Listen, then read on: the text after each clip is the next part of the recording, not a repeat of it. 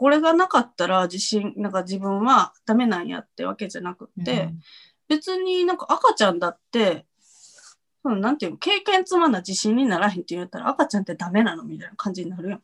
うんそんなことなくて、子供っていつでも自信持って、まあなんかできひんやらなんやら言う時もあるけど、うん自信、なんかね、なんていうの、チャレンジしようって思うのってやっぱりできひんと思ってたらやらへんよ。You're listening to Podcast Akane Life.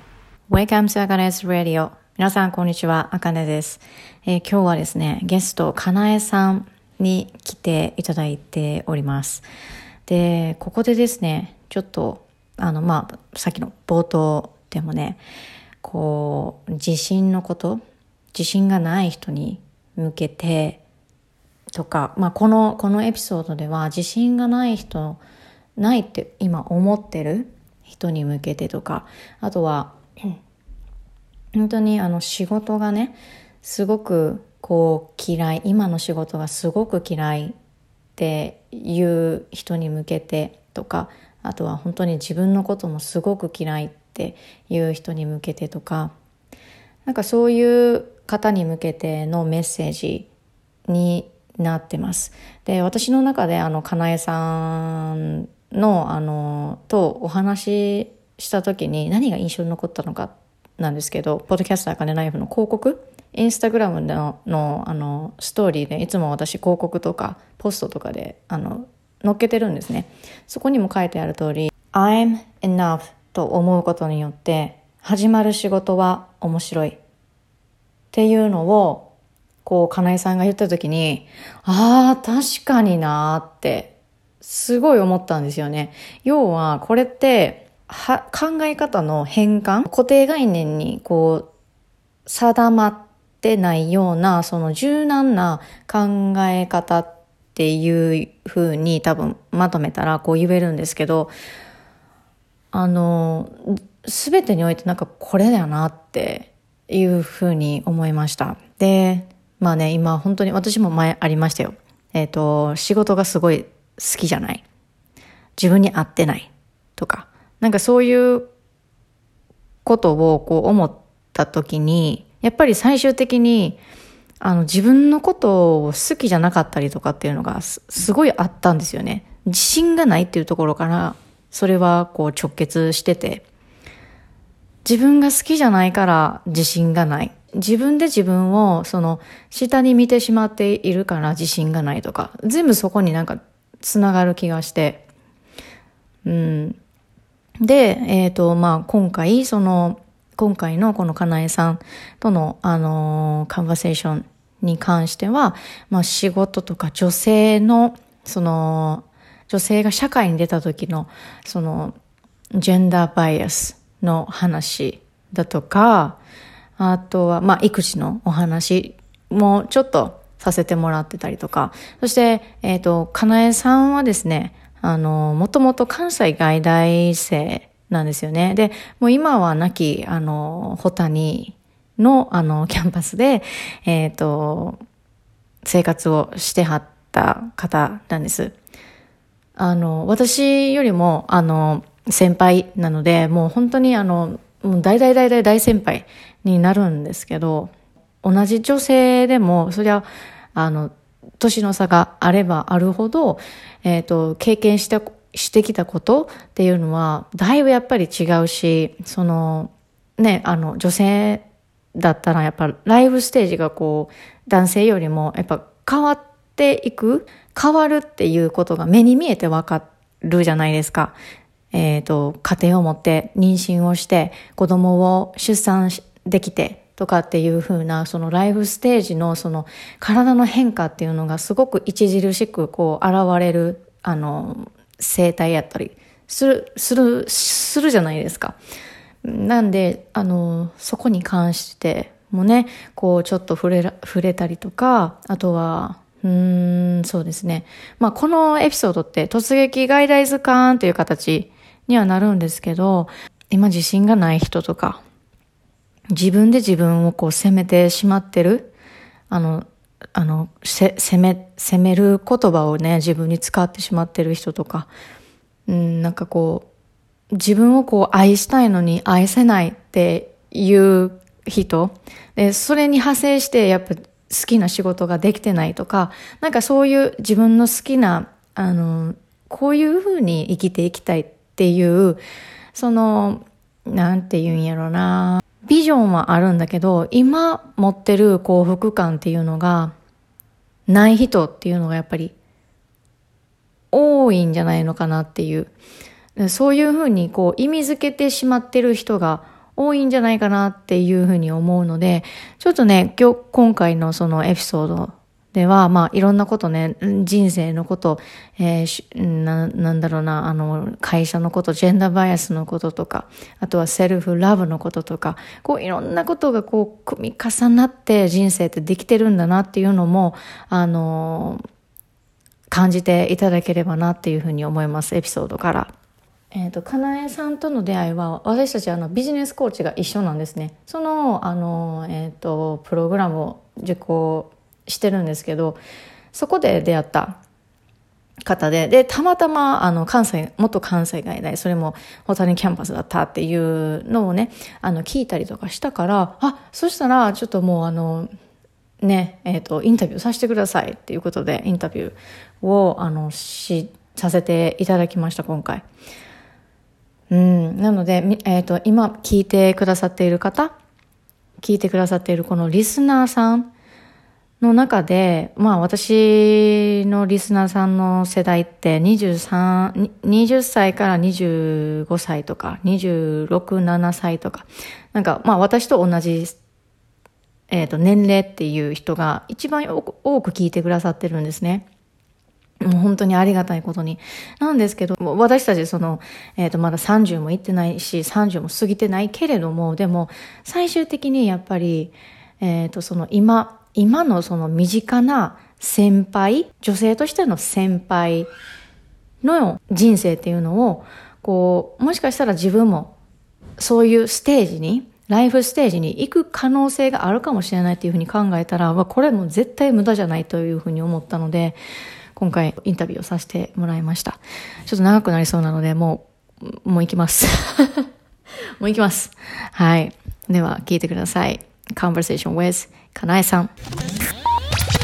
You're listening to Podcast Akane Life 私の中でイメージがすごいちょっと撮った？撮った？撮ってます。今もう、あの、レコーディング中です。オッケーオッケー。あぶね。そうなんですよ。なんで、その、まあ、結婚に関しては結構食いつくんですよ、私的に。いや、ね、食いつくというか。いやでも分かる分かる、うん、私も大阪におったけど、うんうん、あの私の勤めてる会社がなんかめっちゃ中小企業で、うん、もうあのなんていうかな。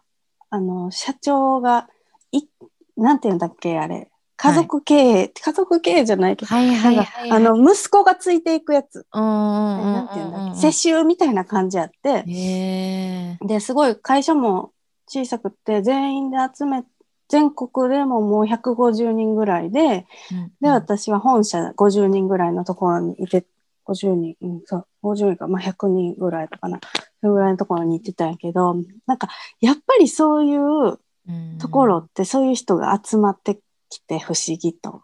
ん。なんか、あの、なんていうんかな、もう、ほんま結婚したら、みんなほんまに辞めていくし、女の子ね。で、女の子はもうだから、本当に、えっ、ー、と、おつぼねさんと、めっちゃ若い子、うん、20、30代行ってないぐらいの子がすごい多くて、私もそういう会社に行ってたから、うんうん、だから、なんか外大の周りの感じと自分の置かれている状況が全然違う。わかります。同じとこに住んでんのに、みたいな。ね。なんか、すごいこうそ、うなんですよね。なんかこう、うん、私ら、その、関西外大、元関西外大生って、うん、マイウェイがあるじゃないですか。そうよ。ね。いやもう本当に、あの、これもう、既卒の、こう、全員、全員というか、私の周り、うん、あの、インタビューできる子にインタビューしていったんですけど、そうそう。やっぱね、マイウェイがあるんです。な、うん、なんでかわからんけど。な、ルイは友を呼ぶっていうことなのかなとは思うんですけど。うん、なんかしかもさ、あかねちゃんのキャンパスって、私は中宮キャンパスで、私はホタニ、ホタニってなんかめっちゃ田舎のところ で、私はど、あえてそっちに行ったんやんか。私は。英語とか勉強全然したくなくって。はい。全然興味ない。何を、ホタニ、ホタニ、まあ今はなき、もう穂谷のキャンパスなんですけど、御殿 山にもう行ったんですけど、その穂谷の子たちって。そうそう。なんか通知が来るから、学校、あの、外来から、何やろう思ったら、御殿山できましたみたいな。ホタニなくなるんかいみたいな。ほんまにね。本当に。なんか、え、じゃあ、ホタニでは、その英語はやりたくないっていうのはあったってことは何を、ま、何、何かだった？私は、私は本当は経済学部とかに行きたくって、私結構ちっちゃい時から自分で仕事 You're listening to Podcast Akane Life. 途中、話の途中だったのが、その、ホタルで何を学んでたのかっていうやつで、そうそうそう。私は経済学？部？経済学部、なんかほんまに経営とかやりたかったから、経済学部とかに行きたかったけど、うん、ただ英語が得意やったから、うん、なんか、あのー、小学校の時から習ってて、で、高校でももうなんか、ね、だから学年で1番とか2番とかなんかそんなんやったから、あの外大に行きなさいよってみんなに、先生とかにさ、言われて、全然自分は行きたくないけど、じゃあもう間を取ってどっちもあるとこ探そうみたいな感じで、そしたら、関西外大にあって、ね、そうそうそう。それで私はそっちに行ったんやけども。え、関西外大ってあの、ホタニの本は経済学部っていうのがあったんですか？いや、なんか国際言語学部っていうのに、経、うん、えー、経、あ、なんだなんかめっちゃ長い。なんか国際関係とかですかね。い。や、なんか経 営、なんやらコースみたいな、なんかアホみたいに長い、もうめっちゃ履歴書書くんやったもん、ずっと。もうね、アホみたいに長いなんかコース名があって、うんうんうんうんそうそうそう。それで私はそっちを、そっちをやってたんやけど、はい。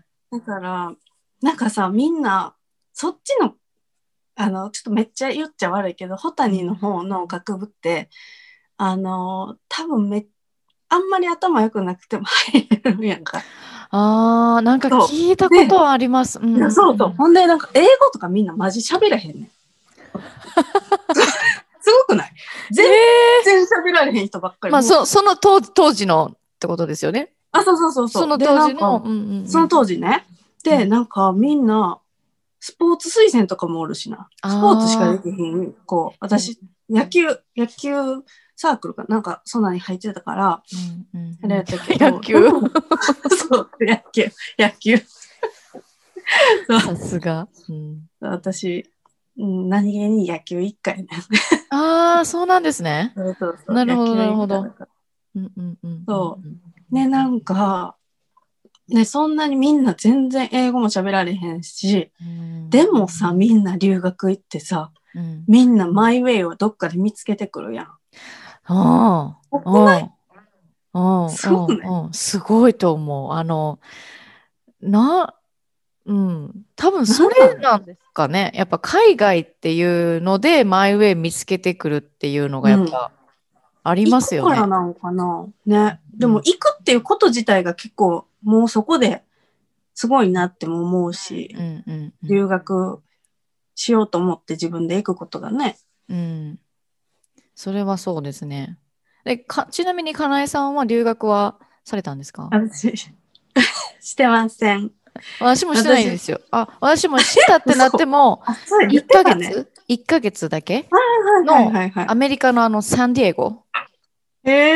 に1ヶ月は行ったんですけど、うん、でもあの、就活がうまくいかんかって、逃げたって感じです。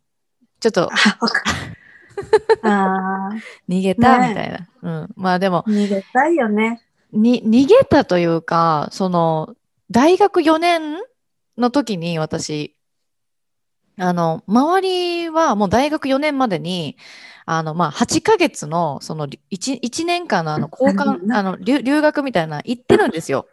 でも、それに、その流れに私ついていけてなかった。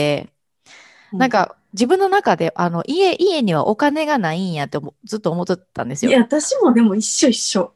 おお、あ、そうなんですか？で、私、大学行くこと自体反対されて、なんか、え、なんでみたいな。女、うん、女は、うん、なんか、そんな短大で、行って、で、ジムして結婚すりゃいいみたいな感じで、なんかお母さんに言われたんやけど、それはあなたの時代であって私は違うけどなと思って、でもまあ、ほんまに私、なんか、もうお金ないからって結構言われてて、な、なんであなたに出さなあかんのみたいな感じの、ずっと育てられ方してたから、だからもう、あその言われへんし、行きたいっても言われへんし、まあでも、それも半分やし、私は、あの、なんかさ、子供、子供の時じゃないな。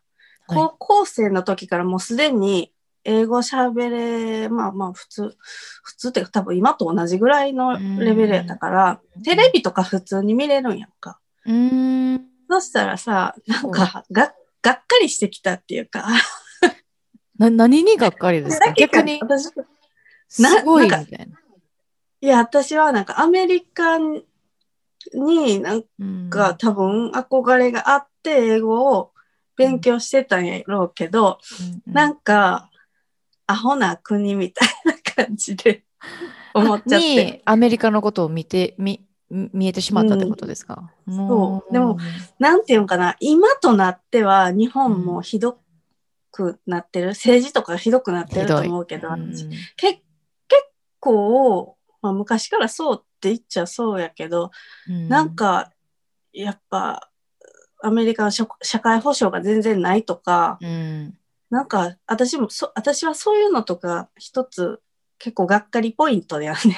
うん。あとなんか結構差別のなんか現実とか、うんうん、銃社会であるとか、なんかそんなに、なんていうんかな、なんか、まあドリーミーな気持ちになれへんくて、すごい行ってみたいみたいな気持ちになれへんかって、なんか、うん、そうやな、あと、高校生でさ、私2週間ぐらい、なんか交換留学みたいな感じで、はい、行ったのよ。高校にみんなで行くわけやけど、もう、私、多分日本でその時スクールカーストって言葉なかったんやんか。へだけど、私はなんかもう、向こうはあるって知ってて、うんうんうん、で、それがほんまにあってん。で、そう、そう2週間の中で私は感じ取ってしまって、で、なんかもう私さ、あの、なんか、私は、うんうんうん、あの、ゴースキッズやったわけ。わかるかな？それどういう意味ですか？あのね、そういう、なんか、あ、あカースカーストのその順位というか、そういう順位っていうかな、グループがなんかいろいろあるやんか。あはいはいはいはい、クイーン、クイーン B のグループとか、オタクのグループとか、あ、あ、で、私はゴスキッズやったんやけど、あの、アブリル・ラビーンとかそういうの好きな。へえ。なんか、私は別に好き、歌、まあ、でも多分私ロ、ロックンロール。うんうん、今スター、スターウォーズ来てますね。スターウォーズが来てるしさ、私多分そういう派閥やで。うん、でも、そしたらもう、ものの見事に向こう行ったら、ちゃんとそういう人たちのグループがあって、で、そのコーラーに声をかけられて、ねえねえ、ビール飲めるの？みたいな。だからな、何の話なんて、飲みに行かないみたいな、なんかな。多分、息、息って言ってんのやと思うけど。ああ、ロビンって何ですか？そういう、何？あ、ビール、ビール、ビール。あ、ビールの名前ですか？へえ、うん。ロビーじゃん、ビール、ビール。あ、ビール？ごめん。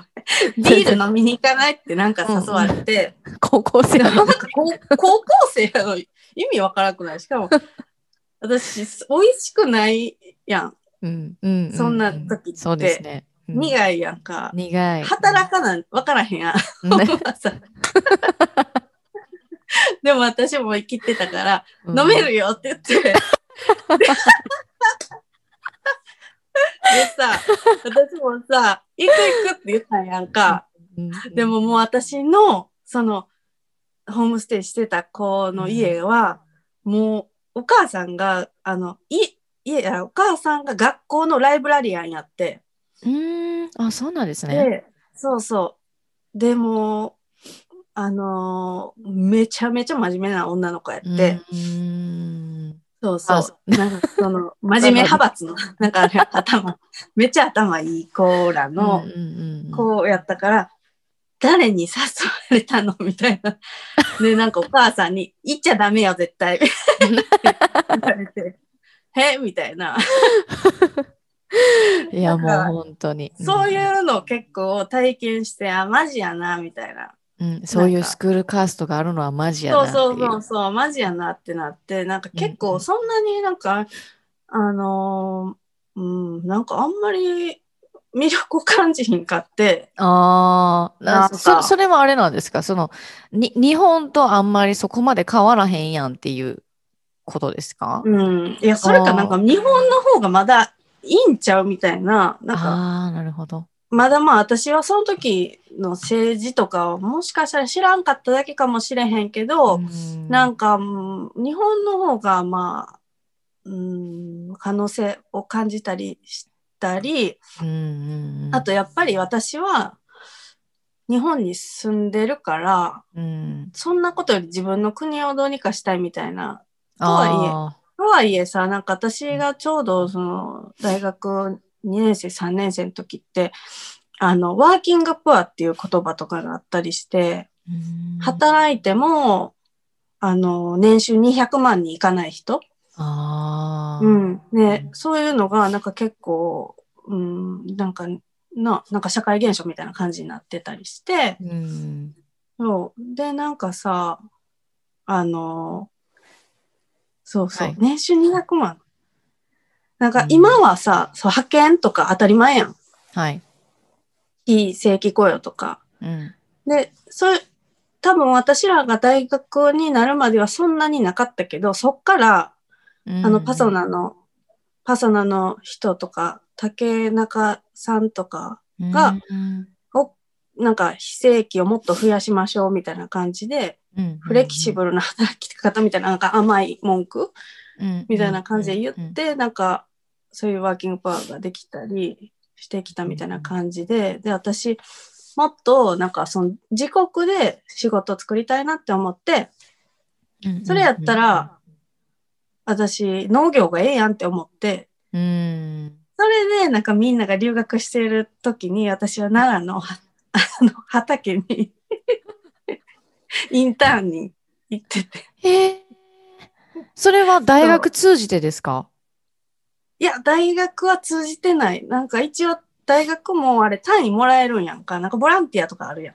うんうんうんうんボランティアしたら単位もらえるみたいな感じで、うんうんなんかインターンしても単位もらえるんやけど、まあはい別に単位は、単位は別にもらえてももらえんでもよかったんやけど、なんかもらえるって書いてたから、ちょうど夏休み、うんなんかもうみんな留学行ってしまって遊ぶ人もおらへんし、ね学校もさ、ねないし、閑散としてますもんね。うん。そう、ほんまにさ、一人やから、私もなんかどっか行かなきゃみたいな感じで、うんで、なんか農業にちょっと興味持ってたから行こうと思って、うんネットでもうほんまストレートに農業を、えーインターンシップで探して、うん。うんううん。ん。で、なんかあの、法人でやってるところ、会社としてうんうんやってるところに行って、うん。で、そこからもう、えーあれ、大学3年生の夏休みかな。うんうん。ね、そっからもう1ヶ月、ぐうん、1ヶ月半ぐらいずっと泊まり込みへならえから、うんうん、泊まり込みで、ずっと働いて、で、なんかそこが結構変わってる会社で、で、なんかあの、本社は、はい、あの、南方にあって、大阪の。おお結構上の方ですね。そうそうそうそう。南方で建設、えー、設計会社をやってはんねんけど、で、なんか農業をやりましょうっていうことで、そういう部門があって、やってて、うんうん、で、ちょうど私、新大阪に住んでて、めちゃめちゃ近くて、本社が、うん。そうそうそう。で、まあ本社にも行くようにもなったし、で、ボランティアとして、あの、その農業、うん、あの、なんか週末に子供が農業しに来たりするのにボランティアで行ったり、みたいな感じでずっとね、出たの。めっちゃ外外来やけど。1ヶ月半くらい続けたってことですか、ね、初めて行ったのは1ヶ月半でずっとね、あの、泊まり込みで行って、で、週末に一泊で行ったり、まあ、日帰りで行ったり、で、なんか、長期休暇あった時とかは、うん、泊まり込んだり。へえ。そう。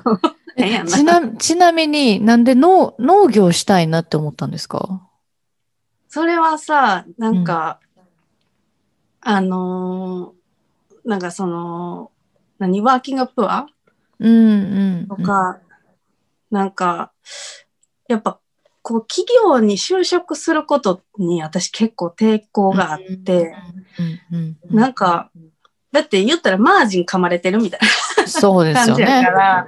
うん。搾取の搾取。そうそうそう。だからもう搾取みたいな感じで私も結構考えてしまってて、うん、だからなんか自分でやっぱ仕事なんか作ったらええやんって思っ、うん、で、それやったら、なんか、社会に役立つことがいいよね、みたいな。うん、で、ちょうどさ、なんかその、うちの国、なんか、うん、あのなんていうの、自分、なんか、自分で作る、なんて言うんだっけ？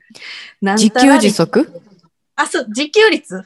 自給率？あ、自給率か。うんうんうん、食料自給率っていうんかな。それがなんかめっちゃ低かったりするやんか、うちの国って。で、それやったら、なんか農業したらいいやん、みたいな。結構単純な構造で。うんうんうんうん、そうそうそう。すごいですね。その自給率が低いとか、なんかそこをこう、大学の時に見てるっていうのがすごいなって思いました、私。私、そんなこと見てないです。やっぱあの、国際なんとか関係のところにおったから、多分なんかそういう情勢みたいなのとか多分敏感やったんですかね。そういう情報が入ってきとったんですかね。いや、多分私子供の時からめっちゃ気にしてもて、ん。なんか変、変に世界の状況がすごく気になって、へなんか例えばさ、うんうん、フィリピンでゴミ山に暮らしてる子供とか、いますね。そういう、なんかテレビって昔なかった？そういうの。あ、ありましたよ。結構それ、うん、頻繁にあったと思います、今よりは。ね、今ないよね。今ないですね。なんでか知らんけど。うん、ないやんなんか多分もう、もう SNS にも任せてるんじゃないんですか、なんかそそういう部門は。なくて、なんかこう、行くのも経費がいるし、うんうん。うん、なんかそういうのもあるんじゃないですかね。うん、ね、とか、駐在をそっちに増やして、で、そこからこう、うん、直接発信してもらうみたいな。そうね。IT そんな中、うんうん、そういう感じよりかは向こうの文化を楽しもうみたいな、なんかそういうテレビが最近は、ね、多いな。でもなんか結構私が子供の時は、なんかもうアフリカの人がとか、なんか、フィリピンの人がとか、なんかそういうテレビめっちゃいっぱいあって、うんうん、ね。確かに。もうなんかすごい考えてしまうような環境にあったのか。でもなんか私も多分考えてしまうたちなんやと思う。今でもほんまに、なんていうかな、自分の働く意味みたいなのを社会貢献に求めたくなる。ああ、そこにつなげたくなるってことですね。うん、どうしてもつなげたくなる。うん。なるほど。へえ考えすぎやろと思うねんけどな。いや、でも、その考えてる、なんか、やっぱなかなかいないじゃないですか。そういうことを考えるって。その、大学をじゃあ卒、うん、大学の時はそういうことは、まあもちろんなんかいろんな情報が入ってるから、こう考えれる状況にはなりますけど、なんかその大学を抜けてから、じゃあ私ができる、社会に対してできることで、うんうん、っていうことで、その自分の仕事をじゃあ社会貢献っていうものにこうつなげようとか、なんかそういうのは、あの私は持ってなかったんですよ。考えは。うん。やし、大学の時も社会貢献なんて、なんかこう、考えれてなかったですね。だからすごいなって思いますもん。本当に。いや、でもめっちゃ、なんか苦しい、苦しいから全然進めへんけど。考えてしまっそうそうそうそう。めちゃめちゃ。考えたくないけど、うん、なんか考えてしまって、私大学生の時だからそれめっちゃ困ったんが、就職活動するってなった時に、うんうん、自分はもう大企業とか企業に勤めること自体否定してしまってるから、あ、それは。どこで働いたらいいみたいな。かなえさん自身が自分のことってことですよね。そうそうそうそう。あだって、それはなんか、なんか良くない構造やってなんとなく思ってしまってるから、うん、でもやっぱ大きい会社じゃないとできないインパクトとか事業とかってすごくいっぱいあるのは分かってるけど、うん、うん、なんか大学の時はもうほんまに嫌やって、うん。もう全然働きたくないけど履歴書書かなかったみたいな。状態。で私もほんまに私めっちゃ就活ずっとやらんくってだって働きたくないし、で私就職決まったん卒業式の前の日やで。でもみんなにほんまどうするん？どうする？んみたいな言われて、うん、うん、みたいな。感じ、ね、ほんまに私らも私の卒業の時もやっぱ卒業するけれども、やっぱ就職が決まってない人っていうのは普通にいたし、なんか、あの、逆に私は、あの、会社に、もう大学4年も出て、もう大金をね、あの、親に出してもらってやってるし、なんかこう、何かして、こう、あの、やっぱ就職してあのちゃんと親にあの感謝っていうものを示せたらいいなみたいなことを私の中で思ってたんですよね。えー、なんですけど、うん、今私そのかなえさんの話を聞いてたりとかした時に振り返ってみたらいやもう多分もう無理やり染まろうとしとったなって思ったんです。そのやっぱ社会の波に無理やり染まろうとして、ね、で面接は受けますけど、でもやっぱり自分のやりたいことっていうのが最終的にビジョンが見えてないんで。わかるわ。だから、なんかこう、私、あの、あの、えっ、ー、と、すごい、今、日本で一番大きいあのアパレル会社あるじゃないですか。あの、U から始まるとこ。えー、ちょっと思ってたんとちゃうかった。え？え？言うから始まるところですけど、まあなんかそのゴリゴリの。そこでね、そうや、やっぱりこうなんか、まあアルバイトもしてたっていうのもあって、うんうん、あのこうやっぱ受けてみようっていうふうに思ったわけですよね。そしたら、こう、アルバイトしてる子って、こう、なんかこう、飛び級みたいな感じで、二次面、一次面接から三次面接までなんかこう、キュッといけ、いけちゃうんですよ。なんかその時の仕組みで。うん、で、なんかその、面接の時に、じゃああなたはこの会社に入って何年、その、あの何、何年後どうなってたいですかとかっていう、き絶対聞かれることあるじゃないですか。うん、その時に、いや、私は、あの、スーパーバイザーになって、みたいな、なんかもう、ありきたりなことをこう言うわけですよ。で、私が、卒業している年が2016年の時やったんで、プラス4年後あプラス4年後だった2020年は、まあ、東京オリンピックの時だったんで、うん、いや、私は、あの、そのスーパーバイザーになって、で、なんかこういう、ここ、ここ、こういうふうにしてとか、で、最終的に、あの、4年後には、あの、オリンピあの、御社のその 服を、こう、世界にアピールしたいので、その、あの、オリンピックのユニフォームを、うん、あの作ってあの世界にその御社の名っていうのをなんかこうアピールしたいですと。なんかこう、うん、言ったりとかしたんですけど あのね、あの、もうその場で作ったっていうのがもう分かるんですよ、やっぱり。向こうもそうだし、うん、なんかもう向こうも聞いてて、うん、え、それでええの？みたいな、なんかそんな。うん、そんななんか自分がすっぽりないもんね、今聞いてても。そうです、そうです、そうです、そうです。ね、本当に。自分のカラーっていうのが出せてないって思いました、ね、すごい。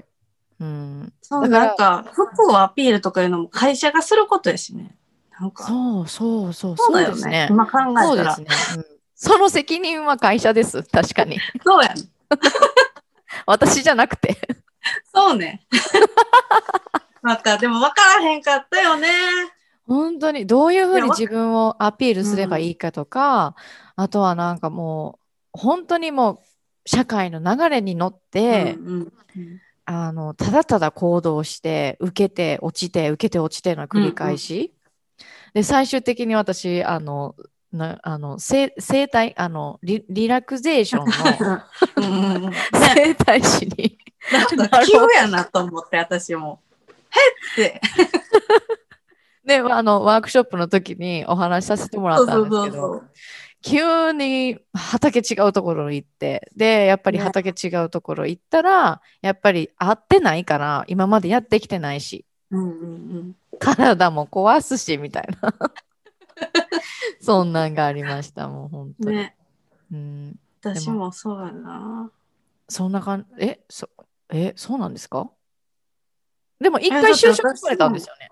大学だってそう就職するのはもうほんまにだって私もうずっと就職したくない、うん、っていうかなんか、うん、なんか待ってください。就職したくないけれどもアルバイトとしてはそのな、うん、何かやってたとかですか？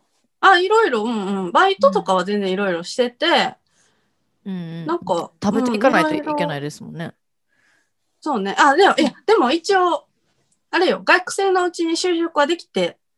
うんうん、できたからあのちゃんとあの新卒として入れたんやけど、もうでもそれも私もなんていうかなもうほんまに履歴書見たら今考えたらね働きたくないのに書いてるから何にも 情報しかない。自分のね、なんかラベルしか書いてないみたいななんか、はい、履歴書やったなって思うけど、まあまあでもねほんまに社会経験とかがまあ足りないなんかもうちょっとそういうふうな教育してくれたらええのになって。あの国がですか？なんかそう大人とかがさ、うんうん、誰もなんかそんなこと教えてくれてたんかな？みたいな。ああでもそれは、うん、ありますね。なんか確かに。まあなんていうんかな？お父さんとかお母さんが特になんかこうあの、なんかあのサッカーの人すごくない？あの、この間のゲストの方。あの、あかねちゃんのポッドキャストの。ああ、丹野くん。コーチの、そうそう、丹野くんの。お父さんとお母さんすごいいいなって思って、うんうん、なんか自分のしたいことをやっていけとか、そういう言葉をかけてくれる大人が一人もおらんかったんや。ああ、でもそれはわかるかも。全くおらんかったから、なんか、うん、でもやっぱりさ、なんか人生って、なんか自分で切り開いていくとか言うけど、そんなこと無理やろ。うん、なんか、難しいとは思う。ガイドががないと。そうそうそう。うんうんだからいつでもさ、コーチがいるのに、なんか急に手放しで、大学生になってから、高校の時からそうやったかな、なんか急に、ほらみたいな、なんか、お金がないって足かせはつけられてるけど、なんか、ほら、自分で探していけ、ほらみたいな。あそうそうそうそんな感覚やって、うんうんうん、そうですね。みたいな。うん。うんうん、まあでもほんまにさ、あの、最終的にはもう経済的に、あの、働かない生きていかれへんやん。うんうん、で、私もじ実家に帰るっていう選択がもう絶対になかったから、うん、あの、なんかあんまり居心地がいい。いや、わかりますよ、それ。うん。わ、うん、かります。私、そうやったから、あの、絶対帰りたくないから、もう、あの、どうしても一人暮らしがしたくって、うん、で、あの、まあまあ、どうにかして探してさ、うん。うん、もうなんか、最終的に私、うん、あの、そういう、何？なんかね、中小企業ね、見つけたけど、うんうんうん、まあまあまあ。それは大阪ですか？うん、大阪、大阪。うそうそう。You're listening to Podcast Akane Life. かなえさんがその、えっ、ー、と、中小企業をその見つけた時のお話ちょっと聞いてもいいですか、見つけえもう私、話。見つけて？見つけて、見つけてさ、あの就職就職してこういろいろ学んでいく、うんうん、就職してね、うん、就職してから私あのさあの大学の時にバスへのスナックで働いてたんやんか、どこ？私自分でバスへのスナックって言ってんねんけど、はい、あのななんか私のその、えー、キャンパスの近くにはい、なんかめちゃめちゃ小さな、なんか半径、半径50メートルぐらいの街があんねんけど、めっちゃ狭いの。なんかそこにスナックがあって、うん、なんでか知らんけど、まあ、なんか友達が働いてて、うん、あの、カナも働きよみたいな感じで、うん、で、なんか働いてて、私結構もうおじさんを、あの、手のひらで転がせれるタイプいや、ほんまにそれ羨ましいと思いますもん。羨ましいというか、能力の一つですよね。すごいと思う。そう、そうほんまそうやと思う。うん、もうほんまにでもそれで、あのー、うん、そうそうそう。別にね、うん、バカにしてるわけじゃなくって、うんうん、おじさんとかのことをバカにしてるわけじゃなくって、ほんまになんか心から仕事を教えてほしいと思ってるし、うん、うん。みたいな感じで、なんかあの、その、もう中小企業やから古い会社やからさ、うん、あの、会社の近くに、なんか毎日行く飲み、飲み場みたいな ところ、居酒屋みたいなところがあったりして、うん、でもなんかもうずっとずっと、なんか、うん、仕事、仕事終わったらそのまま行くみたいな感じで、うん、うん、行ったり、行ってみんなで喋ってて、そうそう。で、私がと、その、ななんかな、働いてたんが、総務部、はい、で、総務部の、あの、なんか、女性の事務は、うん、あの、社長秘書を兼務するっていう、なんか、それやって、だから、社長ともすごく仲が良くって、うんうんうん、そう、なんか変な話、私、新地とかめちゃくちゃ行きまくってたやんか。しええー、そうなんですか？うん。あ、あそこのあの、ネオン街ですよね。うん、そうそうそうそう。だから、うんうんうん。うん、そうやね。あのー、ほんまに、その、いや、せ、接待って言ったら、あの、ちょっと言葉は悪いかもしれない。接待じゃないよ。接待じゃないってことですよね。接待じゃない。ただ社長が、はい。だからもう、あの、何？あの、あファミリーだ誰かとってことですか？社長、いや、もう社長は毎日ご飯食べに行くねん。新地にですか？新地に。おかしいよね。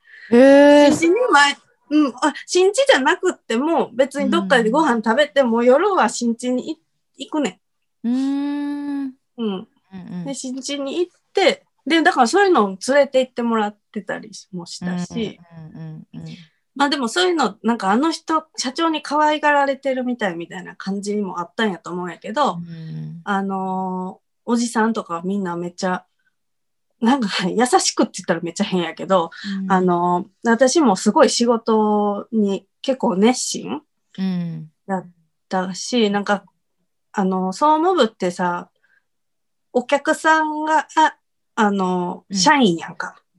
社員がに向けてする仕事やから、社員をなんか知ることが自分の仕事みたいな風にも思ってたから、まあ、もっと会社のことを知りたいし、うん、うん、仕事のことも知りたいし、それでまあみんな飲みに行ったりさ、あっちこっち行ったりして、なんか、まあおじさんたちとももちろん仲良くなるし、私も仕事はね、どんどんできるようになって、うん、で、私も、でもめっちゃひどい話があるねん。んこれめっちゃ話飛び飛びになるけどさ。え、それはな、なパワハラとかの話ですか？これはハラスメントです。あ、これは。なるほど、なるほど、なるほど。あのね、私入社して、入社、入社したお祝いに飲みに行こうみたいな。うん、ありますね。なんか歓迎会か。うん、で、部署で何人やったんかな ?5 人ぐらいやねんけど、めっちゃ少なくて。うん、で、そのうち2人がおじいさんで、なんかもう70代ぐらい。うん、65までやったんかな、うん、65ぐらいのおじいさんやったんやけど、なんかお酒飲んで本性を表して、あのな、私、あの、あなたの仕事はどうでもいい仕事やでって言われて。え？ー、すごい信じられんやろ。入社して早々に言われてん、私。で、ひどくない？すごくない？いや、それ、意味不明やろ意味不明ですね。こっちからしたら、なんか受け取り側からしたら、どうでもいい仕事ってどういう意味？どうでもいい仕事なの？そ そんなことはないですよね。いや、なかったら会社回らへんけど。回らへん。多分、簡単に言ったら、なんか、なんていうんかな、なんかその総務部の中でも、会社を動かしていくような仕事は私たちがする、その男性社員がする仕事で、女性の自分のことは別に誰でもできるリプレイスメントができるような仕事だよみたいな感じで言われて、なんか私は、うん、なんまあ別に波風されてたくないし、分かってますよみたいな感じで言ったやんか。うんうん、でもその、なんていうかな、もう一年も経たへんうちに、そのおじいさんの仕事全部取ったけどな。おー、すごい。どうやみたいな。でも私、ほんまに全然しょうもない仕事ずっとしてはったから、こんな人に給料払ってんのお金の無駄やでっていうぐらいのしょうもない仕事やったから、全然、なんかね、自分でできるような感じの仕事やったから、全然それも引き受けて、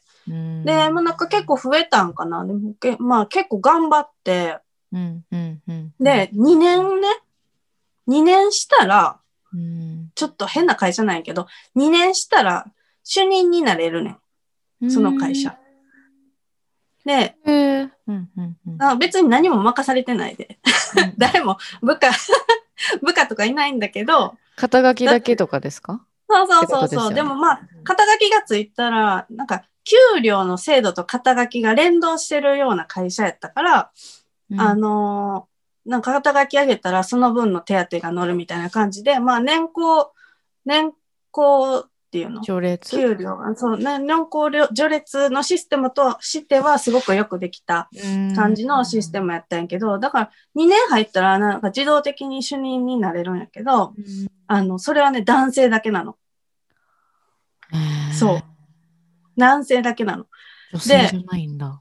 女性はないね。ん。で、私も、あの、人事やってたから、うん。まあ、すぐさま悟るやんか。すぐさま悟って、ほんででも私はなれるわって思って、マジ頑張ろうみたいな感じで、うん。結構がむしゃらにやって、うん、なれ、で、あの、上司も、上司、うん、あの、一応、なんていうかな、上司だけ知っといてあげるみたいな感じで言われて、うん、で、で、帰ってきた上司が言ったんは、ごめん、やっぱり女性は無理やったわって言って。へえ。ひどくない？何？うわー、なんかジェンダーバイアスというか、いや、バイアスよ。だって。バイ、バイアスですよね。もうまさに。そう。で、結構比べる相手とかもおって、なんか、うん、あの、なんていうんかな、なんか営業の部署に配属されたけど、うん、もう、なんかちょっと会話とかがちぐはぐしている人っておらへん。そういう感じで、なんかもう営業として全然使われへんから、別の部署に行ったぐらいの男の子は上がってん。なんで？めっちゃ悔しいやろ。いや、それは悔しいですね。めっちゃ悔しくって、うん、なんでそれ、うん、ほんまにめっちゃムカつくし、なんか会社の先輩にも相談したし、うん、で、私上司にもめっちゃムカついて、うん、なんかその人結構、あのー、銀行から、なんていうの、出向で来た人やったから、うん、なんか最新の、なんていうんかな、なんかそういうの、大きい会社ほど気をつけるやん、発言とか。すごく気をつけて、そういうのやってはるけど、ほんまに口が滑ったみたいな感じやったと思うんやけど、私めっちゃ腹立ったから、あの、会社のさ、お悩み相談メールボックスみたいな。なんか、ま、相談窓口みたいなのあって、そこに連絡してんけど、でも人事部やから、私が総務やから、私の上司に行くねんけど、でもなんかもうどうしても誰にか言いたかったし、うん、なんかめちゃめちゃ腹立ったから、うん、そう。でももうどうしようもない、ないよね。もうそれ決まっちゃったし、みたいな感じやって。で、それ送って、なんか上司からはなんかリアクションあったんですか？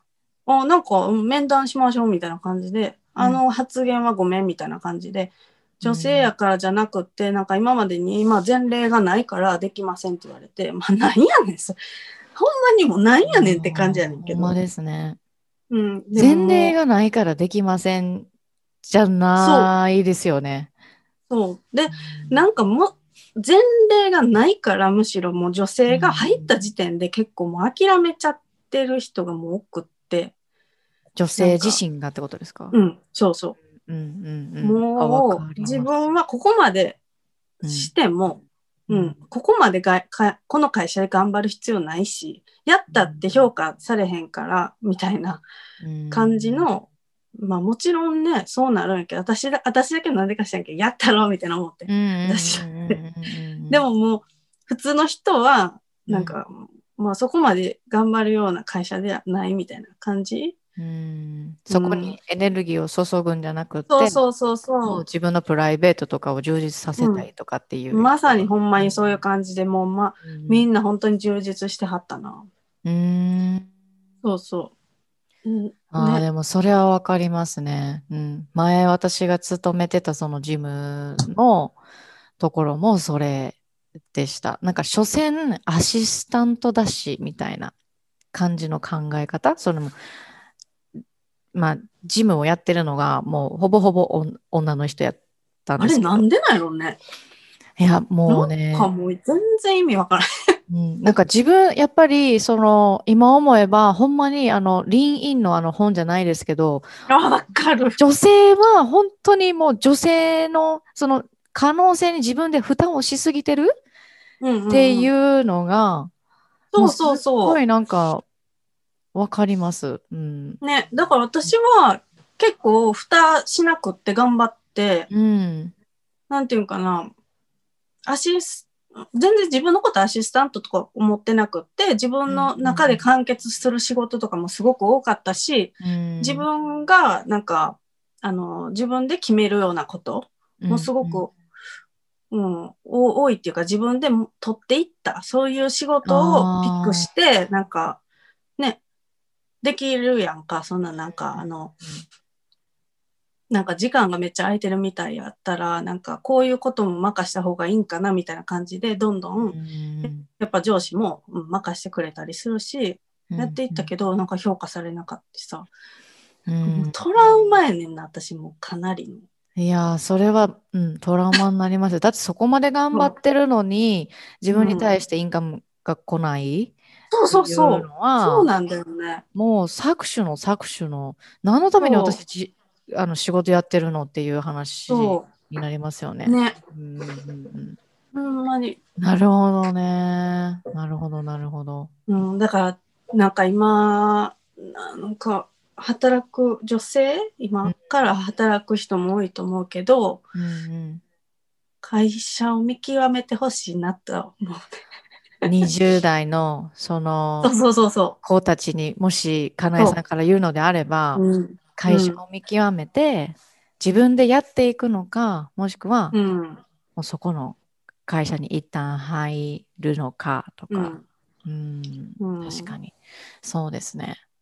もうほんまにそれは私も言いたいですね。ミキ、ね、うんまあ本当にめっちゃ難しいけど。あめっちゃ難しいですよ。入らんかったら分からんですもんだって、うん、でもなんかある程度やっぱり経営のなんかあのー、経営陣に女性がおるかとか、単純に、うん、うん、単純に結構、なんか管理職女性いますかとか。うんうんうんうん、あ、そういうの聞いたらいいですね。聞いてみたらね、うん、いいと思う。なんか最後の、なんか面接面接の一番最後になんか質問ありますかとかっていう時に、うんうんうん、女性管理職ってどのぐらいいますかとかって。うん、確かに。なんか別に、だってさ、別にそれで、なんか、なん、なん、何ですかって思われるような会社やったらもうそれはもうそこまでやし、うん、なんか逆にそうじゃない会社やったら、あ、意欲的な人なんやなって捉えられ、いい風に捉えてくれるし、うん、ね。し、なんか、うん、ほんまに、そこでまあちゃんとこ、その、その面接してくださってる人もちゃんと答えれるんやったりとか、答えられへん人とかやっぱり、うん出てくると思うんで、そこはもうこっちで ジャッジしたらいいかなと、ね。汲み取って。そうそう、汲み取って、あ、ここ無理かも、ね、みたいな感じだったら。そうそうそう。ね。絶対にそのなんか女性やから、うん、いやもちろん女性やからできること、男性やからできることって結構ぶ物理的にあると思うやんか。うん、だって男性の方が力強いし、うん、で、女性の方がなんか脳みそがちゃうねんな。知ってた？脳幹がね、ふ太いの、あ、脳みそ、なんか、右脳と左脳とつながってるパイプが多分広いね、女性の方が。ああ、あの、マルチタスクができるってことですか？男性より。その、その意味って。そうなんか、いや、なんか多分、女性の方が直感力があるっていうのは、多分右、右脳で感じたことをすぐさま左脳に生かして、うん、で、口で喋れることができるんやんか。へえ。多分、繊細。そういうことなんかなって思ってて。だから、そう、センスやんな。センスってなんていうかな。うん、敏感な。うん。せあ感覚？感覚とか。そうだよね、うん、うんうん感覚的っていうのはそういうことやと思ってて。なんかあの森さんがさ、なんか言ったやん。あの、会議が長なる言って言ってたやんか。私別にそれをな、全然否定する気もないし、でもそれってすごく、どっちかって言ったらいい風に。いや、私もいい風に。利用できるんやん。なんか。利用できるっていうのは。だって会議の中で、なんかそれおかしくないですかって思ったら、うん、すぐ女性は口に出して言えるね。男性がわからないことでも。うんうんうん、で、それどういうことですかってすぐ言えるから、それってすごくいいことやと思ってて。うんうんうん。うん、で、なんか、それをでもなんか私もさ、ちょっとい、あれやりすぎなんやけど、あの、フェミニストってちょっと女性って言われるだけで、なんかもう、何？みたいな。そういうことない、うん、うん、ありますね。まあ、本当に。だから、自分、なんか、こう、ポジティブに捉えへんっていうか、ネガティブにむしろ取り、取ってしまう、そうやって言われたことを。でも、森さんが意図してるのはどっちなんかは分からへんけど、うん。まあでもなんか女性にも女性のできることっていうのがすごくあるし、うん、うん、やっぱりほんま私も私さちょうどさ、うん。うん、まさいや今日めっちゃ今やっとやねんけどやっと今日届いてるリンインがすごい。そう。今日やっと届いてさもう積んどくが多くって。いやもう、これ、このリーンインって。これ絶対読んだ方がいい。え、ちょっと待ってください。あの、ミーがあると思ってたんですけど、それカバーでだけですか？私もカバーとんねん。え、だって、ミー 見せても分からへんやん。何の本ミーあるんかな？思って。じゃあ、あ、なるほど、なるほど。とこにあります。そう、でも、ほんまに、この人ね、うん、なんていうのなんか女性の可能性に蓋をしないというか、ね。本当に。うん、本当に本当に。来てい。ってほしいよね。いや、もうほんまにそうですね。ね。なんか、その、まあ、いろいろね、その、あの、何、まあ、けあの就職して結婚して、ほんでお、お子さんも、うん、あの、いてっていう今の現状、金井さんの現状だと思うんですけど、うん、そのさっきその20代若い時に知っておけばいいなって思ったこと、うん、でちょっとちらっと言ってくださったじゃないですか。でもなんかこうあのー、これはやっぱり20代で知っといてほしいなって思うことってありますか？かなえさん。えー、なんかこれからのミレニアル世代に。なんかね、私は、でも別に自分の今までのチョイス、人生のチョイスが別になんか間違ってたとか、うん、否定したいっていうわけじゃなくって、ここまでの学びは本当にこれがあるからこそ次に絶対にいけるって思ってて、そういうのってさ、なんか、あんま世代とか関係なくない？なんか、学校しか行ってないからとか、関係ないと思ってて、なんか、なんかさ、私、経験とか、ま、何にも積んで、積んでないっていうか。何かめっちゃ、めっちゃ打ち込んで成功したこととかが全然ないんやけど、でもそうやっ、なんていうの、目に見える成果をもらわないと、自分に自信がつかないと思ってたけど、あの、もう自分の持ってるもので、うん、I'm enough と思うことで、それがもう自信なんじゃないかなって。ああ、確かに。思ってん、最近。うんうんうんうんうん、で、なんかほんまに、なんていうんかな、足りない足りないみたいな感じで若い時ずっと生きていたけど、うん、なんかもう満たされてない誰から誰からも愛されてないみたいななんかそういう。そうそうそう、うん、ねなんかあの自分は自分は学歴もないし、うん、アルバイトも大したことしたことないしなんかもうバスでスナックとかやってからさ、大丈夫。アパレル7年ぐらい。そう。ずっとハムスターの車輪みたいにこうやってこうやってずっと働いてた。いやなんかそうやってさ、なんか、うん、あの、他人のこと思ったら、あかねちゃん7年も続けたのすごくないって思うやんか。いや、でもあの、あの、えっ、ー、と、レストはありましたよ。あの、や休み期間というか、一旦離れた期間はありましたよ、全然。うん。いや、でもそれでも、続けたんはすごいやんって思うけど、でもそれをさ、すごいって思われへんかったくない？確かに。履歴書書くとき。そう。そうなんですよ。そんなこと無視してたやん。うん。ね。なんか私もゴルフ場で働いたりとか、なんか結構いろんな変な経験経験？してきてるけど、ね、それをなんか全然、それで十分やと思われへんかって、それ、そんなことを誰も求めてないとか、うん、うん、思ってたけど、うん、そんなことなくって、別になんか何にもないことないんやな。だって、変な話、なんか、あのさ、あの私もう人の名前全然覚えられへん。あのさ、もうなんかダメやねんけど。A さんにしときますか？一旦 A さんにしときますか？じゃあ、あのな、じゃあ、あの人、あのさ、アメリカのさ、はい、なんかめっちゃすげえ、なんかグールみたいな人、あのあのさ、グール？グールってあのね、なんかすごい自己啓発の、なんか、あの、すげえ先生みたいな。あの人なんて言うんやったっけ？ちょっと今み、あ。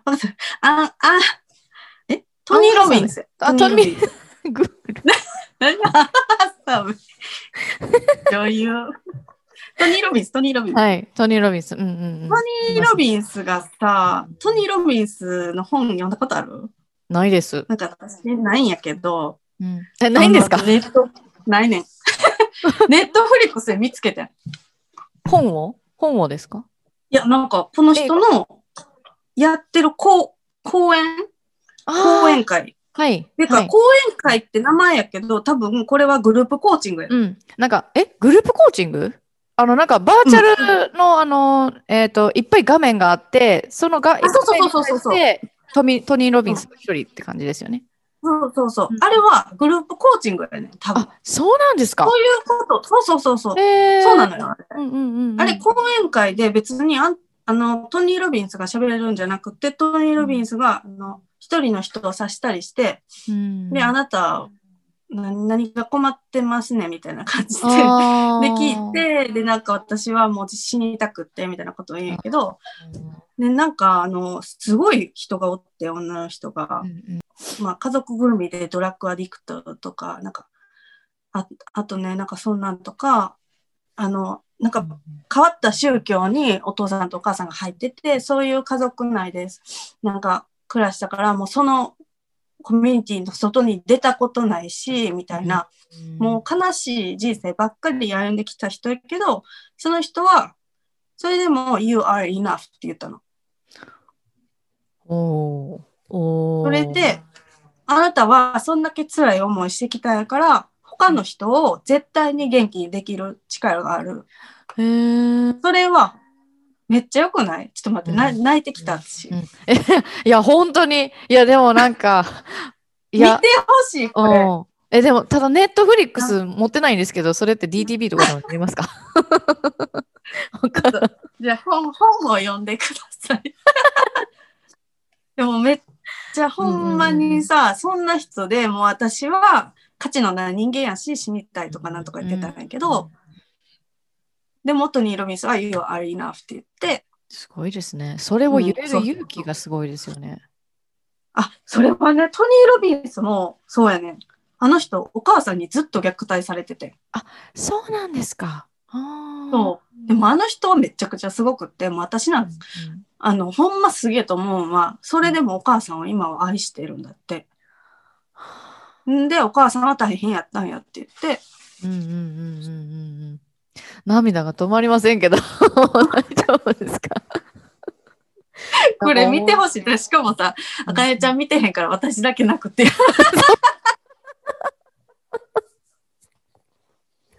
この人でもすごいのよ。でもほんまにみんなそうやと思うねん、絶対に。うんうんうん。確かに。本当に。うん、なんか、まあ、私たち同じそのライフコーチつけてますけど、うんうん、ビジネスコーチつけてますけど、やっぱほんまに、ここにある、ありますよね。よく言うじゃないですか、コーチエミが、ここに。ギフティッドタレントはここにあるって。あるね。あの、目と目の間、この、さしてるけど、誰も見えないからね。見えへんかった。そうそうそう。そうそうそう。見えてないでも本当にそうなんですよね。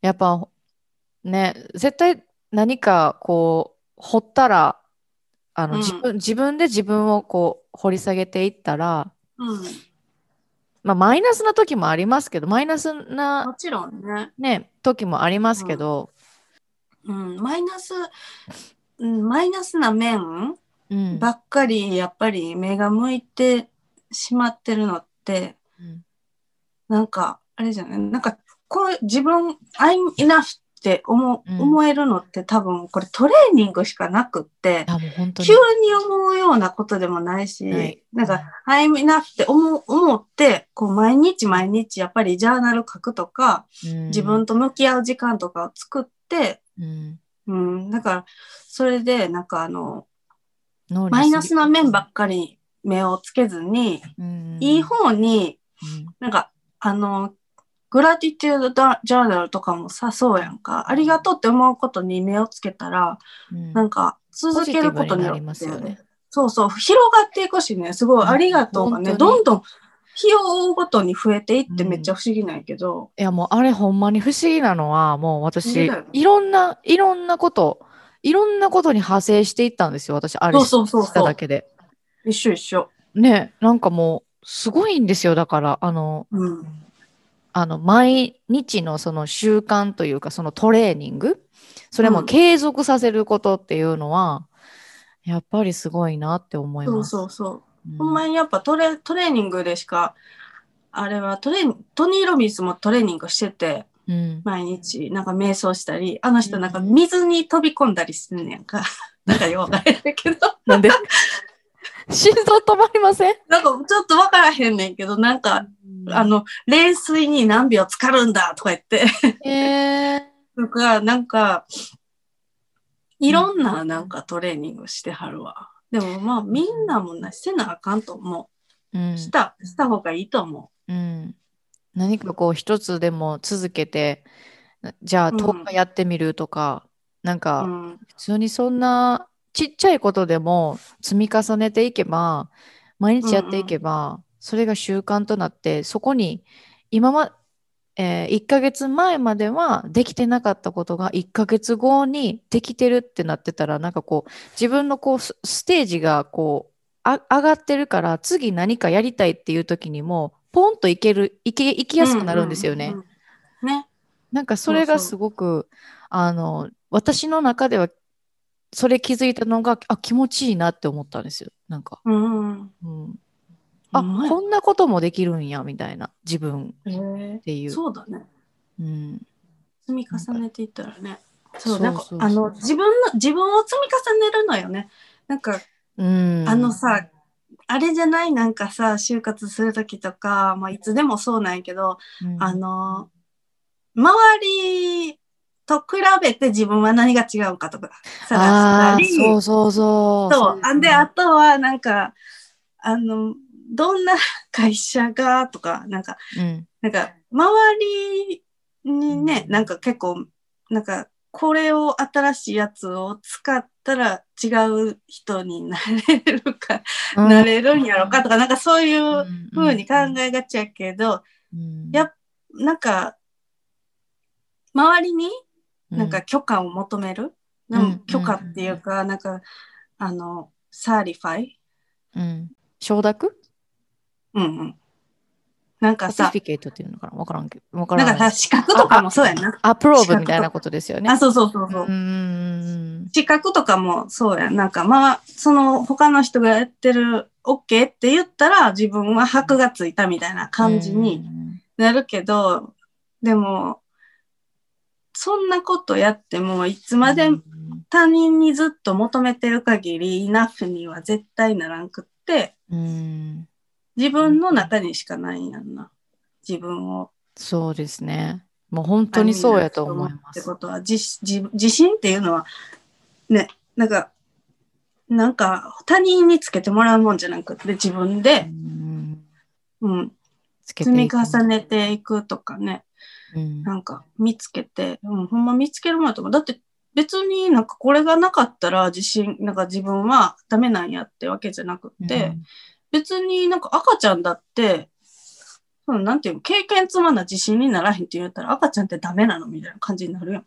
うん、そんなことなくて、ね、子供っていつでも自信持って、まあなんかできひんやらないやら言う時もあるけど、うん、自信、なんかね、なんていうの、チャレンジしようって思うのって、やっぱりできひんと思ってたらやらへん。うんうんうん、ね。でも自、自分に自信があって、ななんかわからんけど、ね、やる、やるっていうのが人間やと思うから。確かに。ね。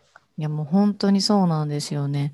で、なんかこう、ああ、自分止まってるなとか、なんかこう、もっといいアイディアないかなとか、なんかそういうことを思っている時でも、なんか止まってるんじゃないですよね。なんか、うんうん、その次に、ね、なんかこう、進めるために、うん、その一旦待機っていう、あの、プログレスがあるだけであって、なんか、ああ、今私こんなに下に あのいるいてるわとかって思うんじゃなくって、それでも進んでるから大丈夫やでとはなんか、うん、そうそう本当に。一旦なんかさ、外をわちゃーっと探しに行くより全然それで、うん、一旦落ち着いてね、うん、それでいいんじゃないかな本当に。もう一旦落ち着いてなんか自分の時間作ってヨガするとか、もう今日久々、私2日ぶり日そのぐらいにヨガしたんですよ。ないね。もう本当に、あの、肩、肩じゃない、体がもうコリコリすぎて、もうやった後にもうめちゃめちゃほぐれましたね。ああ、やっとなんか戻ってきたみたいな。You're listening to Podcast Akane Life ストレートネックとか、子供が生まれてから、子供生まれてさ、うん、これを言っときたい。からね。うん、そうやね。子供って基本下におるやん。上におらへんやんか。下向くやん。私別にスマホ首とかかなって思ったけど、違うのよ。私、出産してからずっと子供見てるから、ずっと下向いてんの。これ、あれやん。出産したら、あの、ほんまになんかこうやって上を、首めっちゃ上に上げて、んなんかね、ここがさ、ほら、ここが、この間がめっちゃ短くなる。みんなわからへんすけど、あげ、顎と 首の間、うんうんうん、ここがすごく短くなっていくの。全然違うね、なんか。あの、出産前と出産後で全然変わって。うんで、なんか私、夜とかめっちゃ寝にくいし、首がこう、なんか首、どうやったら首が安定できるのか、え？みたいな。あのー、枕はしてますか？してない。なんか枕せせん方がいいですよ、せん方が。あ、ほんま？合わへん方がいいです。もしくはタオルを敷いて寝るとか。そうそうそう。なんかその方がいいって聞きました。なんか私、うん、父親が整体師やってるんですけど。え？あ、それで整体をやったってこと？意味があったんや。一応意味はあるんですよ。で、こう、何かこう人に対して、そのじ、うん、自分が何か癒せればいいなとか、なんかそれで思って、ね、そうです、そうです、そうです。なんかちょっとそういうね、ねあの、血は引き継いでるんじゃないのかな、みたいな。引き継いでなかったな。3ヶ月でやめたから。なかった。そうそりゃそうよね。そう。でもそのストレートネックがもう本当にあのやばいってなってきたらあのもう頭も痛くなるし自律神経もおかしくなるし。痛いね痛いね。そうそう。で頭が痛くなってきたら次吐き気が来るからそうそうそうそう。もう私ね車とかのなんか車めっちゃ酔うようになって、これのせいなんか分からへんけどあのそうそう。その産後、うん、なんかこう、全然動かんで体力がなくなって、筋力がなくなってってなったらめっちゃ車酔いすんねん。へえ。なんか、支えられてないじゃん。首だけこう動いてる。ぐらぐらぐらぐらしてんやろな、思って。そんなことあります？でも。いや、絶対そうやと思う。でも、ほんまに、だってそれ今までなかったのに、めっちゃ。あまあ、でもさ、あの、やっぱり、お産の後って、やっぱ体調変わるっていう人もいますよね。えっていう人が多いですよね。ああ、私めっちゃ変だったよ。私、うん、あの、乳製品アレルギーになって、めっちゃ変な話やけど。そんな人、周りで見たことないけど、私そうやってん。で、今は治っとんですか？子供が3歳になった時に急に治って、あなんか授乳期間っぽいくない？なんかその間だけ急にもうほんまにもう喉とか閉まってきたりとかしたことあるし。いや、それすごい。アナフィラキシーショックですね。そうそうそうそう。うんうんうん、そんなんなったことあるし、目がめっちゃほんまに、なんかお岩さんみたいにめっちゃ晴れた晴れる。ああ。そうそうそうそう。お岩ふさんは。いや、ほんまにほんまに。すぎてわかる。めっちゃ、めっちゃ晴れて。えー、なんかデメキンみたいな感じになるってこと？あ、そうそう、そんなんなったりしたことあって、えー、治ったわ。えー、治った。いや、でも治ってよかったですよ、本当に。いや、ほんまにしんどかった。しんどいっていうか、まあまあ、別に食べへんかったらええだけないけど、乳製品ってなんか結構どこでも入ってるから、うんうんうんうん、確かに確かに確かに。そう。ほんですね。パンにも入ってますしね。そうやね。なんか、あの、最近さ、ふわふわした食パン流行ってるやんか。うん、なんか、生食パンみたいな。はい。そういうのを食べられへんかって痒くなるから。あと、デニッシュとか、デニッシュとか食べられへん。その当時ね、その当時食べられへんかって、チョコレートも食べられへんし、だからアイスも食べられへんやん。ほんまですね。ほんまですね。シャーベット、シャーベット。ちゃうねん、これちゃうねんみたいな。あそんなんやった。なるほど。そう。いやもうほんまストレートネックは気をつけてください。そのうち多分、顎に来たりとかしたら、もうものすごいもう、どうにもならんってなります。本当に。え、これってど、どこに行ったらいいの？これめっちゃ長あれ、あれ、あれじゃないですか？あの、整体に行ってやってみようか。うん。行ってみようか。あの、整体って本来の、その、体の位置に戻す？骨とか、臓器とか、骨が動くから臓器も本来の体に体の位置に戻せるとかあるんですけど、うん、うん、一回行ってみてもいいかもいいかもですね。ね。行ってみよう、私。You're listening to Podcast Akane Life、ぜひ行ってみてください。何の話って感じ。ストレートネックの話で終わるって。でも産産後産後は上を向くようにしてほしい。もうほんまですよね。本当に。そんなこと考えてなかったみたいな感じだった。うんうんうん、本当にね。肩も凝るし、本当に。ね。うん、面白い。な今日は何の話するあれやったいやでも、いやでも、一番やっぱりその盛り上がったところって、あの、あそこじゃないですか？やっぱりそのジェンダーバイアスのところ？ジェンダーバイアスね。うん。いや、本当にありますしね。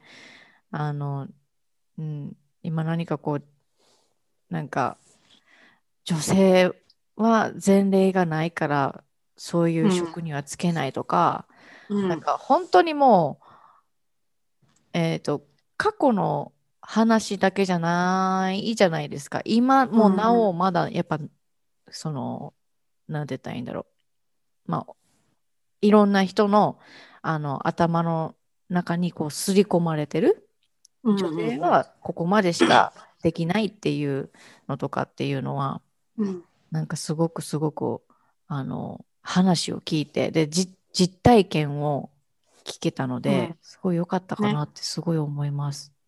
ね、うん、なんかあんまり、うん、なんていうんかな私もフェミニストって言ってるけど、うん、あの男性が今ま、今持ってるものを奪いたいとか、そういうことじゃなくって、うん、うん、だから、そういうのよりも自分たちで違う社会も、うん、もう違うやつ作ったらええやんみたいな感じに思ってて、うん、うん、だから、あえてそういうところに入らないで、あの、そう、そうじゃない、あの、とこ、軸で作られている会社に入,、入ったらいいと思う。なんか変えようと思ったってやっぱり難しいし、うん、うん、なんかね、あの、被害者意識みたいなのにも自分もなってもて、そんなん嫌やんか。うん、ね、うん。やっぱ男性って、あの、男性が多い会社やったら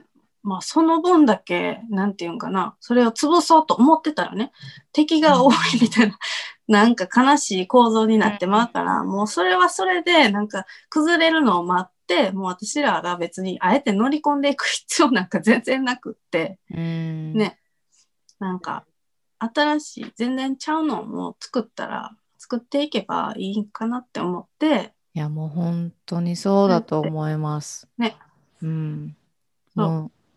作っていっちゃえよっていう、うん、あの感じですよね。もう今のこの、まあ、コロナも1年経ったっていうのもあったりとか、うん、その自分の仕事は自分で自分がやりたいことでこう仕事を作っていくとかなんかそういうなんかもう時代になってきてるんじゃないかなっても思いますし、まあ、でも時代っていうのもあるけども、やっぱり社会っていうのは仕事でできてるのっていうのが、私はずっと、それはその大学にあの、インターンに行ってた会社でずっと言われてたのは、あの、仕事を作る、するっていうこと自体がもう社会を作るっていうこと。社会貢献をするっていうことは働くっていうこと。なんか、あのなんかお金をもらうためにさ、就職してるみたいな感じやけど、うん、あの仕事してたらやっぱりそれで助かる人がおって、うん、で、自分も助けられてて、当たり前やけど、なんかもう買うもん全部全部周りのもんって、他の人が作ってくれてるもんやんか。そうですね。うん、売ってくれてるもんやから、それを私たちがもらって、あの、幸せに暮らしていけるっていうのは、もうそれだけで社会貢献なんやなって、うん、思うし、社会を作るっていうのは仕事やって、すごく思ってるから、それで私も、あの、女性が、うん、あの、働くコミュニティみたいなのを作ることによって、やっぱそこで社会が自分で、新しい社会が作れるんや、社会貢献になるんやって思って、うんうんうん、コミュニティを作りたいなって思ってる。で、今、その Facebook のコミュニティっていうのは、もう、あの、毎週なんか稼働はしてるんですか？してない。え？あ、でも、あの、えラ、ライブはしてますよね。いや、なんか、うんうん。ライブはしてるけど、なんか私まだ結構どういう人を集めたらいいんかなみたいなことにずっと考え直してて、最近ね、なんか私ずっとハンドメイドの人を対象にしようってずっと思ってたんやけど、うん、なんか別にそうじゃなくてもいいんじゃないみたいな。うん、枠広げて。そうそう。で自分がさハンドメイド作家やからさ、うん、そしたらさなんかそういう戦略のことばっかり言いたくなんねんな。ああやっぱ私がしていったらいいよみたいな感じですか？そうそうそうそう。で多分私もそういう経営とかをずっとやりたかった方やから、うん、なんかそういう人に向けてってなったらやっぱりそういうことを、なんかもっと、なんか商品だけじゃなくって、こうこうこうみたいなことをずっと言いたくなるんやけど、なんか、ああ、そうやなって、自分がやりたいことって、その別に、そのスペ特定の職業の人の、あの、利益を上げることなんじゃなくって、なんか、私が今やりたいと思ってるのは、うん、なんか、なんか自分で仕事始めたけど、うん、初めてなんかやっていってるけど、ゴールがわからなくなった人、一体これをいつになったら自分で満足できるんやろうって思ってる人。なんか私もハンドメイドの作家になって、で、あのー、1年目で50万円稼いだんやんか。すごっで、うん。すごいやん。すごい。でも、私め、全然満足できなくって、んなんか、どうやったら、なんか、だから変なんです。どうやったら認められるみたいな。うんなんか私、仕事を多分ね、認められたいからずっとやってたみたい。ああ、誰かにすごいねって言われたいからとかってことそう。でもね、結局すごいねって言われたところで、あれやで。うん。って言われたところで自分が OK って思ってないからいつまでたっても OK って思われへんねん。うんうんうん、そうだから、でも I'm enough って思うことによって始まる仕事ってめちゃくちゃ面白くって深い。なんか、そうぜ私思ってなんか I'm enough から始まったら、うん、どんな仕事でも割と面白くできるんちゃうかなって思ってて。自分はこういういいところ、こういうところが全あるから、うん、私はこんなことができるって思ってたら、うん、どんな仕事でも割と楽しめるんちゃうかなって思って、うん、そうそう、そういうことを、なんか女性のグループ作ってやりたいなって。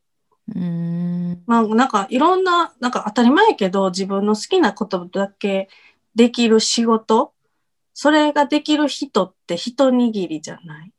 なんか、うん、本当に、本当に一握りですよ。そうや。うん。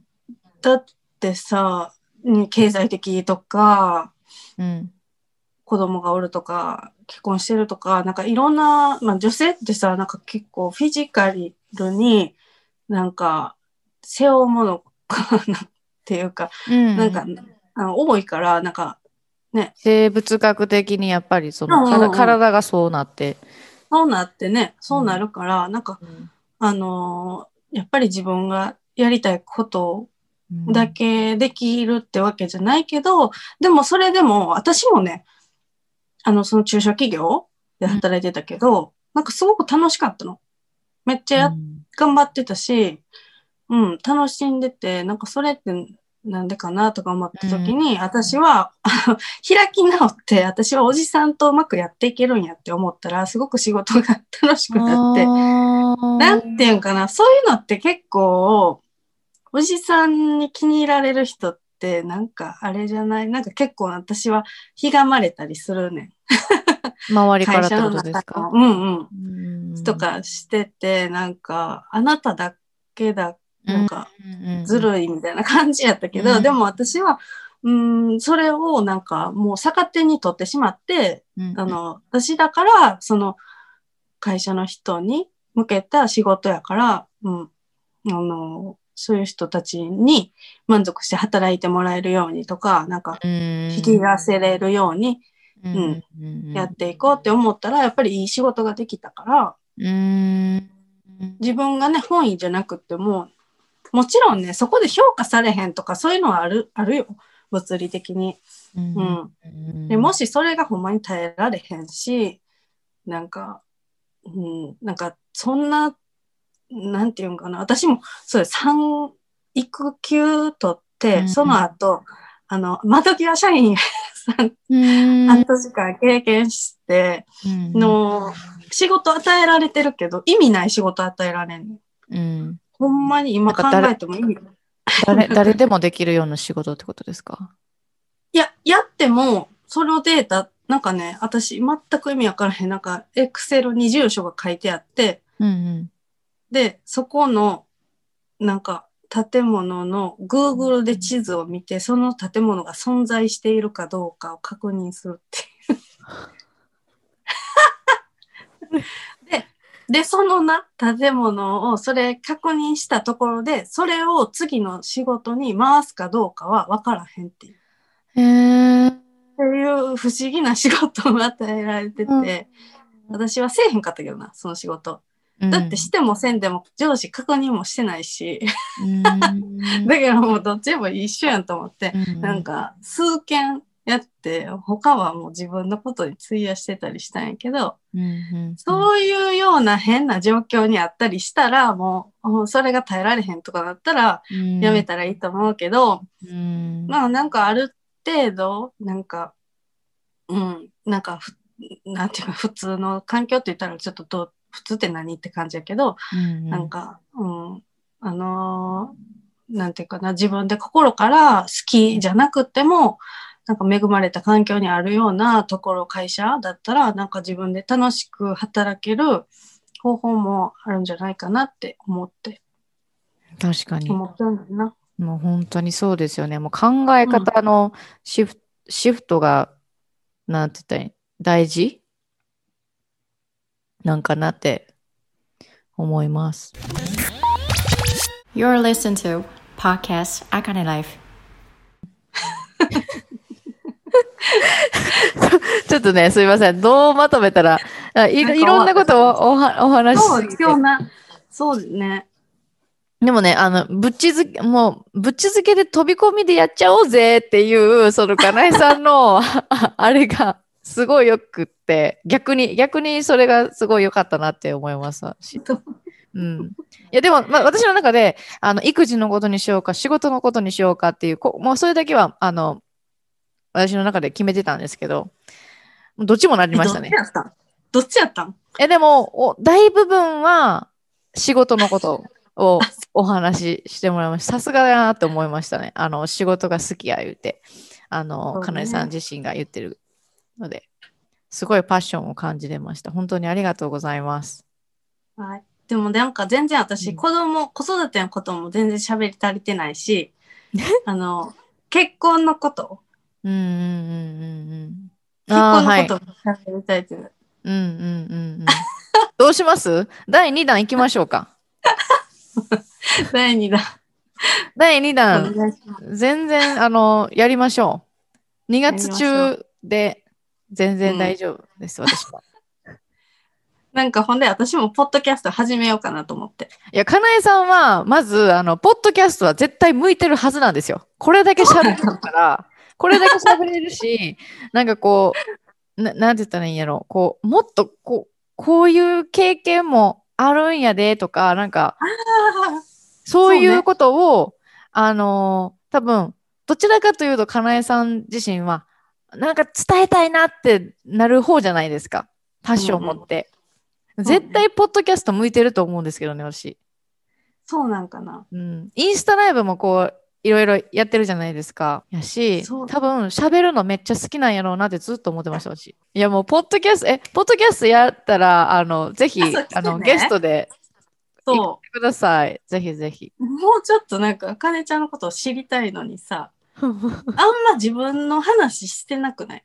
私、いや、よく言われるんですよ。やろ？私もさ、なんか。私の話全然してないやんって。私の話を聞きたいのにとかっていうふうに言ってくれる人が多いんですけど、逆に自分の話を自分でやろうってなったら、なかなかね、これ難しいって思って。いや、私もな、だからな、いろんな人のポッドキャストに行って、その人のことを逆インタビューする会みたいなのやった方がいい。あれかな？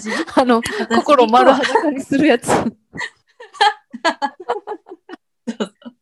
いや、でもね、かなえさんは絶対そういうのうまいと思う。絶対、そうそう、絶対うまいと思います。私。私、ホスト、私が、あの、ジャックしてホストをやって、あかねちゃんが自分のことを喋るのを、あかねちゃんのポッドキャストでやるっていう。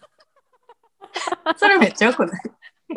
え、それは、あの、あの、ジグとザグのあれですよ。ザザグ言ってますよ。言ってるな。ザグ言ってます。言ってる、言ってる、言ってる。面白い。え、それやってほしいです、ぜひ。それやりたいよね。私もめっちゃいろんな人のさ、はい、ポッドキャスト聞いて、いろんな人が、なんか、その、ゲストさんになんのことを聞いてるけど、なんか、ああ、私もあなたしたことあります。え、そうなん？みたいな。もっと、早し、そこの話を 聞かせてみたいな。これっつって。え、逆に私できてます？私できてます？いや、全然だよ。全然できてないです。あ、私？うん。あ、違う違う。あかねちゃんのことをね。ああ、そうそうそうそう。そうそうそう。そうそうそう。あ、そうそうなんかゲストさんが、なんか、私こんなん、こんなんなんですって言ったら、あかねちゃんも、えー、私もこんなことあります終わりみたいな、なんか、感じ。それはさ、インタビュアーとしては。うんうん、うん、そうやん。そうそう。ちょっとね、やっぱ喋っちゃダメなのかなって。いや、ゲストはゲストやから。そうかな。別になんか、私もっと喋っていいと思った。あ、ほんまですか？なんか、うん。いや、もう喋ったらね、私長くなるから。いや、まあ私も一緒。それ、ほんま、今日もやばいよな。1時間半喋ってますからね。余裕で喋れる。余裕で喋れるんですよ。本当に、だからもうね。すごいよね。全然大丈夫です。大丈夫です。もう本当に、あの、またね、あの、第2弾2月にやらせてください。第2弾しよう。あの、次はじゃあ、えっ、ー、と、育児の、結婚のことと育児のことにされますか？でも私、結婚のことも育児のことも別に得意じゃないけど、でも、どうな え、得意じゃないっていうのは？全然得意じゃないね。いや、何にも答えを見出せてないから。怖いな。お確かにね。そうだね。でもなんかやっぱそれとからキャリアが絡むっていうのが私はあれなんやろな。うん、多分キャリアが絡んできたら、かなえさんはバーって喋れると思う。そうね。私、うん、ほんま仕事しか興味ないな。いや、もうほんまにそれすごい、すごいことですよ、ほんまに。ね。仕事、それも多分だ、誰かが作った仕事を自分がやるってわけじゃなくて、多分自分が作った仕事だから、うんうん、なんかこう、私もそうなんですけど、あのやれるっていう、やりたいって思うっていうのがあったりね。あ、まあ確かになんか、与えられたら仕事をさ、うんうん、ちゃんと自分、自分で整理して、解釈してからやりたいのな。そう、そんな感じやね。ねでももう私の領域、私の域で言ったら、あのー、out of my business って感じです。もうその、その、その誰かからこれやってとかって言われたら、いやいや、私はしませんみたいな。そこは、もうなんか、ノーって言えるように、あの、ならななっていうのは思っとって。確かに。out of my business って。抱えすぎるタイプ this, this is your job みたいな。なんか それは大事。そうそう。それそれもね、もう全然大事やなっていうふうになんかすごい思いました。ね、でも大事、はい、じゃあ次は第2弾よろしくお願いします。よろしくお願いします。はい。なんでもね、何について喋るんか全く不明やけど、でも永遠に喋れる気がする。うん、多分喋れると思う。ね。あの私はまだ結婚もしてないし育児もしてないしあの旦那さんパート,、ね、パートナーもねあの、うんうん、いないんですけどでも最終的にやっぱり私も女性としてあの生まれてる限りあのやっぱりそういうステージに行くっていうことは多分ありえるとは思うのでそのことに関してはねもう本当にあの経験した人からやっぱり学んだ方が絶対はいあの分かりやすいのかなっても思うしそこはちょっと次にあの聞いていきたいと思います。本当に今日は あのありがとうございました。ありがとうございました。はい。